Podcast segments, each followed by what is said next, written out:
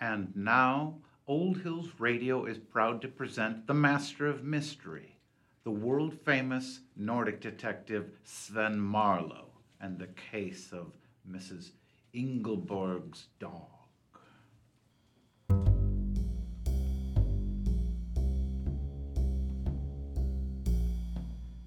Modern life brings conveniences to our busy lives, easy distractions that take us away from our troubles and worries. These days, it's easy to sit in your house and stare at a big screen for hours, watching mind numbing images flash across our eyes.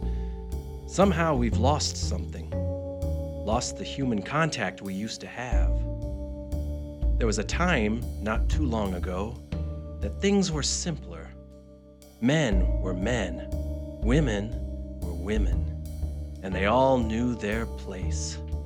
Instead of hypnotic flat screen TVs mesmerizing every minute of our waking day, we had radio broadcasts.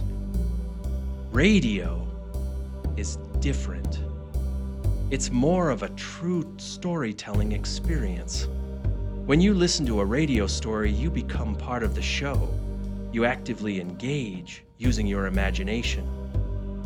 Today, I was using my imagination listening to my favorite old time radio program, Sam Spade, while working on my car, The Judge. Yeah, Rosemary, I guess we were all too late.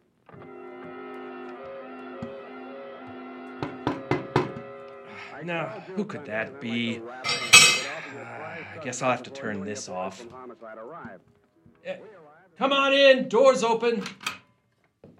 Hi, Sven. Working on The Judge today? Sure, Gerda. I was listening to one of my favorite radio shows when you knocked. Sam Spade, hard boiled detective. Sam Spade. Is that one of those cheesy old time radio shows? Cheesy? It's from a different time, Gerda. A time when men were men and women were women. women were women? What is that supposed to mean? You know, Gerda. Beautiful damsels in distress, hard boiled detectives. Hey, uh, hand me that wrench, Gerda. This one? Yeah, that's the one. Oh, be careful of the hood. I've got it propped open with that wooden post. I'll be careful. We wouldn't want to smash that idiotic head of yours. Here, Yeah, thanks. Don't you ever think it would be simpler to live in the old days? Back when America was a little rough around the edges. Uh, ha- hand me that hammer, would you? And, and watch out for that post holding up the hood. I heard you the first time, Sven. I don't know about the old days. They didn't treat women or minorities very well back then. We've come too far to go back to those times. But Gerda, people had more freedom to say what they thought, to do what needed to be done. Shoot first, ask questions later. Shoot first. Sven, what is wrong with you? I didn't realize you had such a regressive attitude. Relax, Gerda. It would take more than an old radio program to change my ways. Yeah, hand me that screwdriver, will you? This one? Yeah, watch the hood! Sven, Sven, are you okay? One moment I'm in my garage working on the judge, and the next, I find myself lying in a sterile bed, staring up at dirty gray tiles in the ceiling, the smell of antiseptic assaulting my nose. No doubt about it, somehow I ended up a patient at Norristown Hospital. I turned my head to one side and saw my reflection in the mirror. I wore one of those flimsy green hospital robes, open at the rear so all the world can get a look at my backside. The bloodied bandage wrapped around my skull made me look like I'd been in a fight with a Mack truck and lost. Something was different, though. Even though I looked terrible, felt good, tough, ready to take on the world. I sat up and spotted a good looking dame next to a dark, swarthy character standing in the doorway of my hospital room. As they entered, I realized it was my good friend Gerda and Norristown's only cab driver, Abdi. Sven, you're awake. Hello, doll face. Awake and ready to bust out of this joint. Bust out! Marlowe, you cannot leave. You have a, how you say, combustion. A combustion? He means a concussion. You took a hard blow to the head, Sven. The doctor says you need to stay overnight for observations. Overnight? No way, no how. That doctor doesn't know what he's talking about. I don't know, Sven. You don't look too good. That is true, Marlowe. You, you look like you lost an argument with an irate camel. I don't care how I look. I feel fine, I tell you. Now, who's got a getaway car? I don't think this is a good idea. My cab is parked in front of the hospital, if you insist, Marlowe. Now, that's more like it. Come on, let's blow this joint.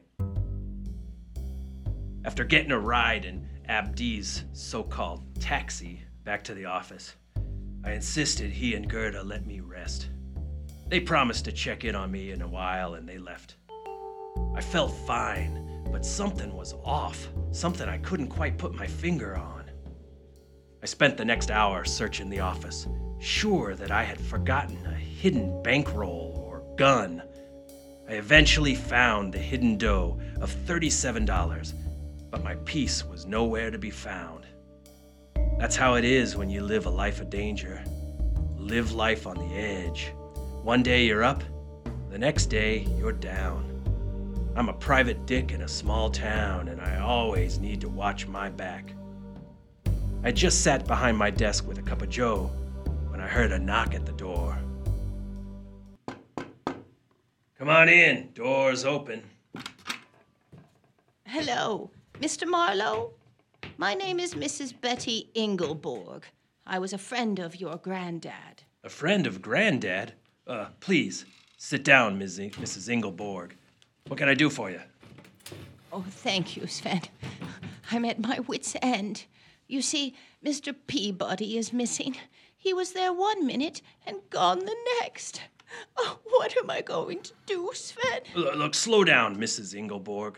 Uh, why, why don't you start at the beginning? Who is Mr. Peabody? Oh, I'm sorry, Sven. Let me explain. Mr. Peabody is my best friend, my only friend. You see, Mr. Peabody is my dog, and now he's gone. Your dog. Oh, I see. That's right, Sven. He went missing two days ago. Just disappeared. It was just before my niece came to visit. Right, your niece. I think I'm beginning to understand, Mrs. Ingleborg. I'm not sure that you do, Mr. Marlowe. Please, I just want you to find Mr. Peabody and bring him home safely. Right, bring him home safely. Look, Mrs. Ingleborg, first it's your missing dog, then it's your niece. Now, now I need to bring Mr. Peabody home safely. Why don't you just quit with the pretense and give me the straight dope? Straight dope? Do you mean my medications, Mr. Marlowe? You know what I mean, Mrs. Ingleborg. Tell me the truth. Tell me what's really going on, and tell me now. What's really going on? I don't know what you mean, Mr. Marlowe. Why don't we cut to the chase, Mrs. Ingleborg? Do you suspect your husband of having an affair? I- Is he embezzling at his company? Which is it, Mrs. Ingleborg? My husband has been dead for five years, Mr. Marlowe. Oh, uh, I'm sorry, Mrs. Engelberg. Tell me then, uh, have you spurned any lovers? Do, do you have any enemies? Mr. Marlowe, I just want you to find my lost dog. Right. Sticking with the lost dog angle. Tell you what, Mrs. Ingleborg, I'll take the case, but it's going to cost you $150 a day plus expenses. And I'm going to have to get better cooperation. That's fine, Mr. Marlowe. I insist you come over tonight for dinner and let me know what you've learned. It was clear that if I was going to learn about Mrs. Ingleborg's dog, I'd have to look high and low. And what's the best place to find the worst sort of low life scum than the local tavern? Plus, it was lunchtime and I was famished. As I walked to the tavern, I noticed a strange fellow following me. Someone I'd never seen before. I could tell he was from out of town by the dark suit and quiet confidence he tried to ooze. I ignored the chump and let him follow me to my favorite watering hole. When I walked into Odin's Eye Tavern, the stench of stale beer and broken dreams hit me across the face like a jealous boyfriend. The bartender looked sideways at me when I ordered my whiskey and water, like I did something wrong. I ignored him, too interested in the fella that had followed me into the building. I took my drink, joined the stranger at the far end of the bar.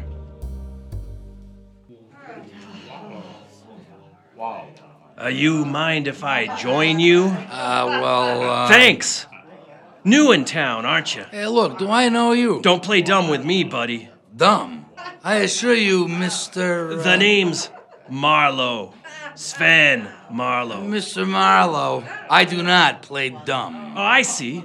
So you're just naturally that way then. Why, you imbecile? Look, friend. Do you ever pick up I'm your teeth for- with broken fingers? Why are you following me? Does it have anything to do with Mrs. Ingleborg's dog? Mrs. Ingleborg's dog? What on earth are you rambling on about? Oh, you know. Wolf. fetch, roll over, that sort of thing. Yeah, yeah, I know what a dog is. Oh, good. We're getting somewhere then. Ah. Now tell me what you know about Mrs. Ingleborg's dog. Look, Marlowe, I don't know anything about Mrs. Ingleborg's dog. Yeah? Well, me and my two friends here think you do. Oh, yeah? Two friends, huh? What two friends are you referring to? These two friends. Take this Hey! and this. I am you. You're gonna regret that, Marlowe. oh, that's it, fella. Let's take this outside. Come on. Sven! Sven, what is going on here? Uh, Nothing, Gerda. I-, I was just leaving. Hey, get that crazy man out of here. Come on, Sven, let's go. I better not see your face again, Marlowe. It will be bad news for you if you do, buddy. Yeah, yeah. I let Gerda drag me out of the Odin's Eye Tavern and into her car. That guy was bad news. I could smell it on him like cheap cologne. Gerda took me back to the hospital, said I was acting strange and violent, but I refused to go in, so she drove me back to the office. Once back to the office, Gerda left to get something to eat from the joint downstairs, while I brewed a new pot of coffee, hot and strong enough to build a garage on. I was just pouring the first cup of Joe into my favorite cup when I heard another knock on the door. Behind the frosted glass door, I saw a shape that hinted at beauty about to be dropped on my lap like a half eaten donut. I told her to come in, and boy, did she. A Nordic goddess entering her chamber, wearing a painted on dress, cut so low I swore I could see her umbilical cord. I found myself staring, my jaw hanging low as she moved across the room to stand in front of my desk. I picked myself up off the floor and invited her to sit. Well, hello, Ms. Jessie. Jessie Barnes. Marlowe. Sven Marlowe. Please have a have a seat, Ms. Barnes. Can I get you a drink? No, thank you, Mr. Marlowe. What can I do for you, Ms. Barnes? Well, Mr. Marlowe, you see this necklace I'm wearing? I do. It's beautiful. Like the sun in the morning, Ms. Barnes. I was given this by my mother, who recently passed. I see. I'm sorry to hear that, Ms. Barnes. Oh, thank you, Marlowe. It's been a hard month, but everything's getting back to normal now. However, that's not why I came into your office today. No? Why are you here, Ms. Barnes? Please call me Jessie. Okay. Why are you here, Jessie? I'm here in Norristown to visit my aunt, whom I've never met until yesterday. I believe you know her, Mrs. Betty Ingleborg, Sure, Mrs. Ingleborg. I do know her. And I understand she's hired you to find her missing dog. I never discuss a client's business, Ms. uh, Jessie. Oh, Marlowe, she doesn't own a dog. She doesn't even like dogs. I'm afraid she's losing her mind. Well, she seemed perfectly sane to me, Jessie. But you haven't seen her like I have. She wanders around her big old house, talking to herself. Last night I woke up to her voice and found her arguing with a large painting of Daniel she keeps at the front of the house. Daniel, Her dead husband. Later I woke to find her standing over the bed my fiance and I were sleeping in, just staring at us. The look on her face was horrible, blank, like she wasn't there at all. I understand your concern and all, Ms. Barnes, but she did hire me, and I never let a client down. And that brings me back to the necklace my mother left me. How do you mean? Well, I don't have a lot of cash, Mr. Marlowe. And I know this necklace is worth a lot more than my aunt is paying you. I'd like to pay you for your time and ask you to stop this pointless investigation. I'm sorry, Ms. Barnes. I can't do that. Yes, yes, you can, Mr. Marlowe. She's a sick woman and doesn't need people taking advantage of her. Taking advantage of her. Yes, I see what you mean. Oh, good. So you'll drop the case, Mr. Marlowe. No, Ms. Barnes. I promised Mrs. Ingleborg that I would come over for dinner tonight and report on my progress, and I intend to do just that. If everything is as you say, I'll refuse to do any more on this case and refund her the time I've spent so far. I don't think that's necessary, Mr. Marlowe. Please, take this necklace in payment and let's just leave it at that. I'm afraid I can't do that, Miss Barnes. Now, if you'll excuse me as much as I'd like to enjoy your company, I have some business to take care of. Oh, Of course. Oh, excuse me. Hmm. I was just leaving. Sven, what was that all about?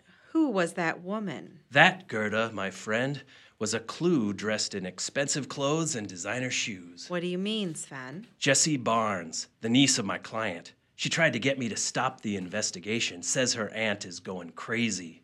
She's probably just looking after her aunt. I'm sure she doesn't want her taken advantage of. Yeah, that's what she said. I wonder who is taking advantage of who. Sven, you're not making sense. I- I'm really worried about you. You beat up a perfect stranger at the Odin's Eye, and you think Mrs. Engelborg's niece is conspiring against you.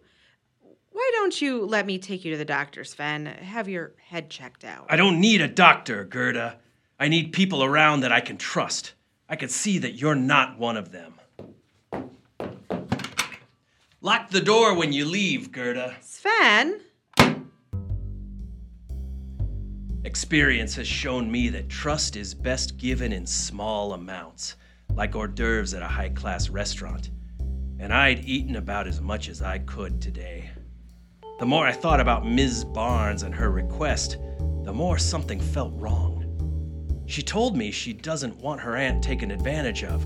Well, Mrs. Ingleborg is my client, and if anyone was going to take advantage of her, it would be me.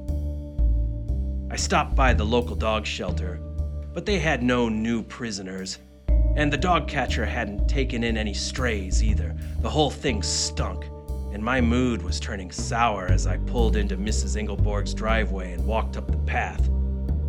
I heard an argument from inside, and something I heard stopped my hand from knocking on the door. I don't like this. I mean, why the old biddy hire him? She doesn't even have a dog. Keep it down, Eddie. Betty will hear you. Anyway, I'm pretty sure she's going nuts. Besides, once Marlowe sees she has no dog, he'll leave us alone and we can complete the plan. Yeah, if, if you say so, Jess. I don't like that guy, though. My, my jaw is still sore from that incident in the bar this afternoon. I want you to behave yourself tonight. Once we get rid of Marlowe, we get rid of Aunt Betty, and all that money will be ours. I'll answer the door. You go get the old lady. Ah, Mr. Marlowe. We meet again. You, the guy from the bar. That's right, Marlowe. Eddie Diamond's the name. Hey, let's put the past behind us. I don't want a silly misunderstanding to make for an unpleasant evening. I guess I can do that, Mr. Diamond, for Mrs. Ingleborg's sake. Good. Please, do come in. This way, Marlowe. Uh, my fiance has gone to assist Mrs. Ingelborg in uh, setting the dinner table. Everything should be in order. Great. I look forward to letting Mrs. Ingelborg know what I've found out about her dog. Ah, Marlowe, thank you so much for coming. It's my pleasure, Mrs. Ingelborg. The grub smells delish. Delish? He means the food smells great. Oh, why, thank you, Marlowe. It's my specialty fish pudding, cloudberries, and meatballs. Ah, I can hardly wait to sink my teeth into it all. Let me introduce you to my niece, Jessie, and her fiance, Eddie. Yeah, we've met. Oh, you have? Of course. Norristown is a small town after all. Come, everyone. Let's eat. Yeah. Thank you. So, uh, tell me, Marlowe, what made you want to go into the private detective business here in Norristown? Uh, hey, this food is delicious, Mrs. Ingelborg. Even though Norristown is small, like any city, it has a dark underbelly. You know, corrupt politicians, a criminal element, if you know what I mean, Eddie. Dark underbelly. The only darkness I've seen here is in the park at night. You can see so many more stars here than you can out east. Oh, you'd be surprised at the kind of out of town, low life scumbags I have had the great displeasure to come into contact with here in Norristown, Ms. Barnes. Maybe you know some of them. Tell me, Marlowe, what's the most dangerous case you've solved? Ah, I'm not sure, Mrs. Ingelborg. I have learned that most dastardly deeds, murder, betrayal, that sort of thing, are almost always done by members of my client's family. How did you say you were related, Ms. Barnes? I'm her niece. Enough of this small talk, Marlowe. Tell us, uh, what have you discovered about Mrs. Engelberg's dog? The dog has proven to be quite elusive. Nothing in the local shelters or animal control. The few local criminals I've shaken down don't know anything either. I'm sorry to say I've turned up empty handed, Mrs. Engelborg. Oh, my. I'm afraid I have a tiny confession to make. What is it, Aunt Betty? Well, you see, I don't actually have a dog. I told you. Uh, uh, she but- don't got no dog. Mrs. Engelborg, you hired me to find your lost dog. I know, Marlowe. I'm sorry. I guess I was just looking for some excitement, and I thought hiring a detective would be fun. I, uh, I don't know what to say, Mrs. Engelborg. Try see you later, alligator, Marlowe. Marlowe will do no such thing, Eddie. We- We've had a lovely meal, and I intend to pay Marlowe for all of his time. Um, is that necessary, Aunt Betty? Of course it is, dear. Mr. Marlowe has put in time and effort and deserves payment. I appreciate that, Mrs. Engelborg. Are you sure there's nothing else you hired me for? Now, what would an old woman like me ever need a private detective for? Oh, oh my. It appears that my busy day has caught up with me. Jessie, be a dear and clear the table and bring Mr. Marlowe a cup of coffee for the road. I feel dreadfully tired and need to lie down. Yes, Aunt Betty. Uh, good night, Mrs. Engelborg. Good night, Mr. Marlowe. Pay attention now. Eddie, give me a hand in the kitchen. Yeah, if you say so, Jess. What did she mean by that? Pay attention. Hmm. Sven Marlowe. Sven, I've been doing some research and you were right. Right about what, Gerda? About everything.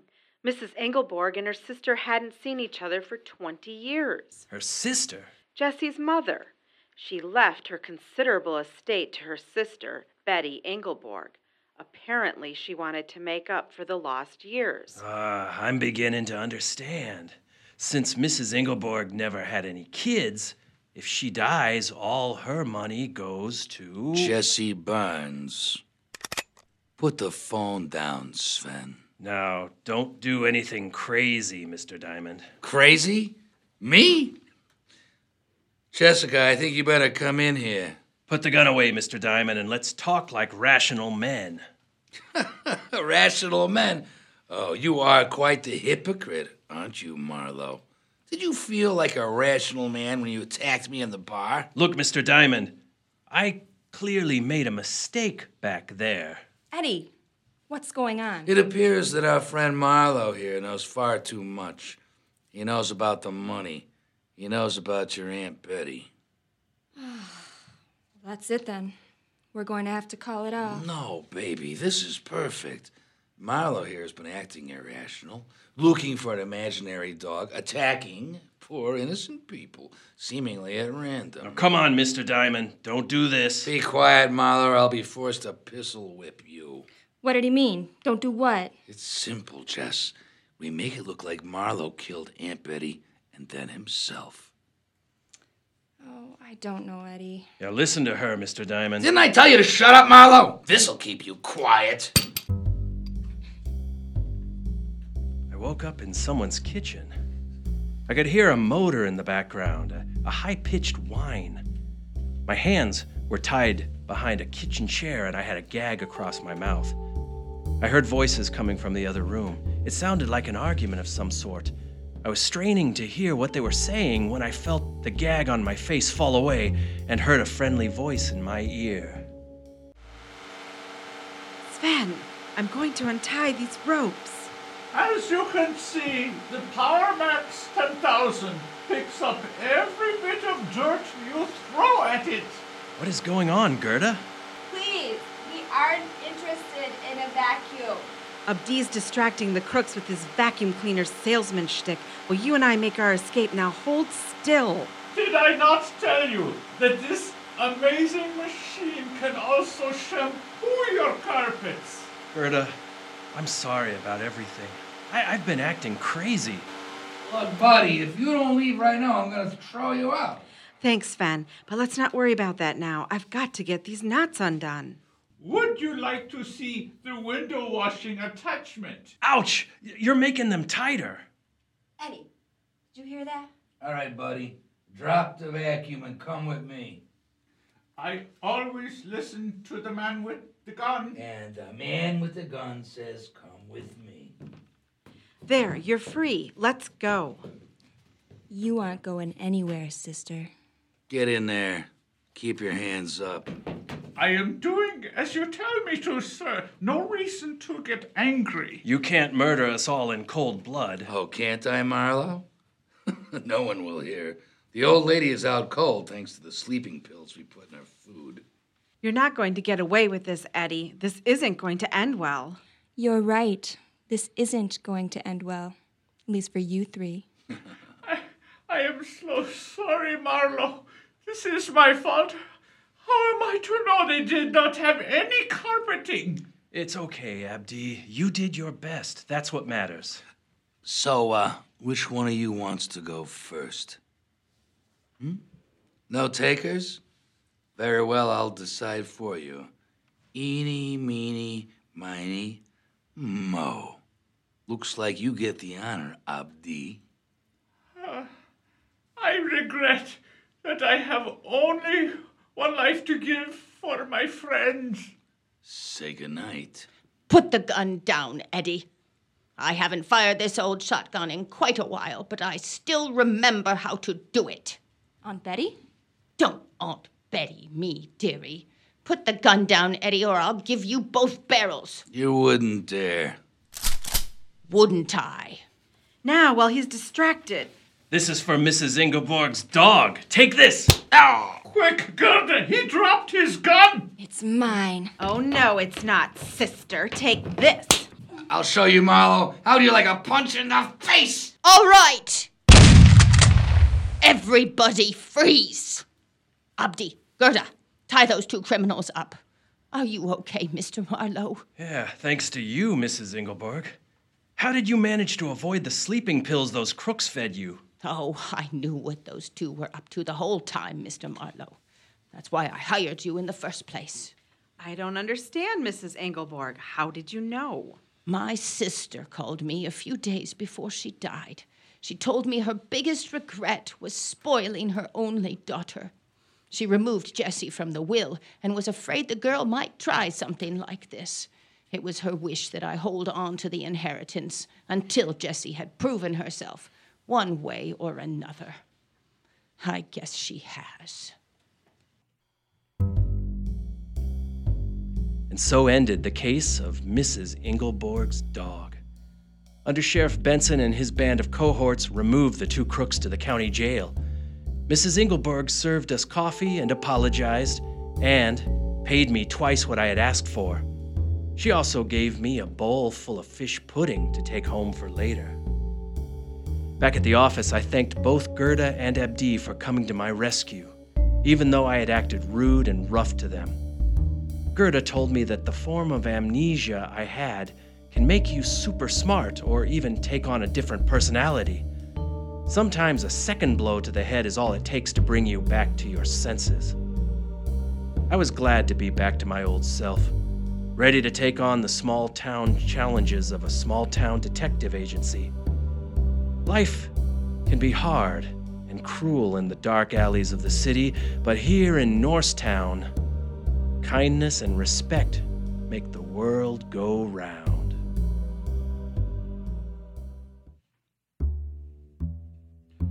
You've been listening to the adventures of Sven Marlowe, small town detective, in the case of Mrs. Ingelborg's dog. Today's show was produced in the studio of WDRT Viroqua, Wisconsin.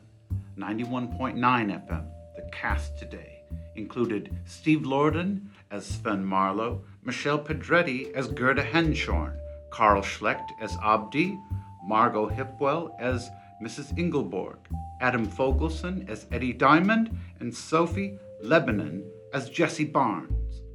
With live sound effects by Josh Peters and Rusty James as our audio engineer. Recorded music used in this production was by Kevin MacLeod of Incompetech.com. The Case of Mrs. Engelborg's Dog was written by Leif Erickson and Josh Peters. Subscribe to the Old Hills podcast at oldhillsaudiotheater.podbean.com or subscribe to the podcast in iTunes. Stay tuned for the next adventure of Sven Marlowe, Small Town Detective.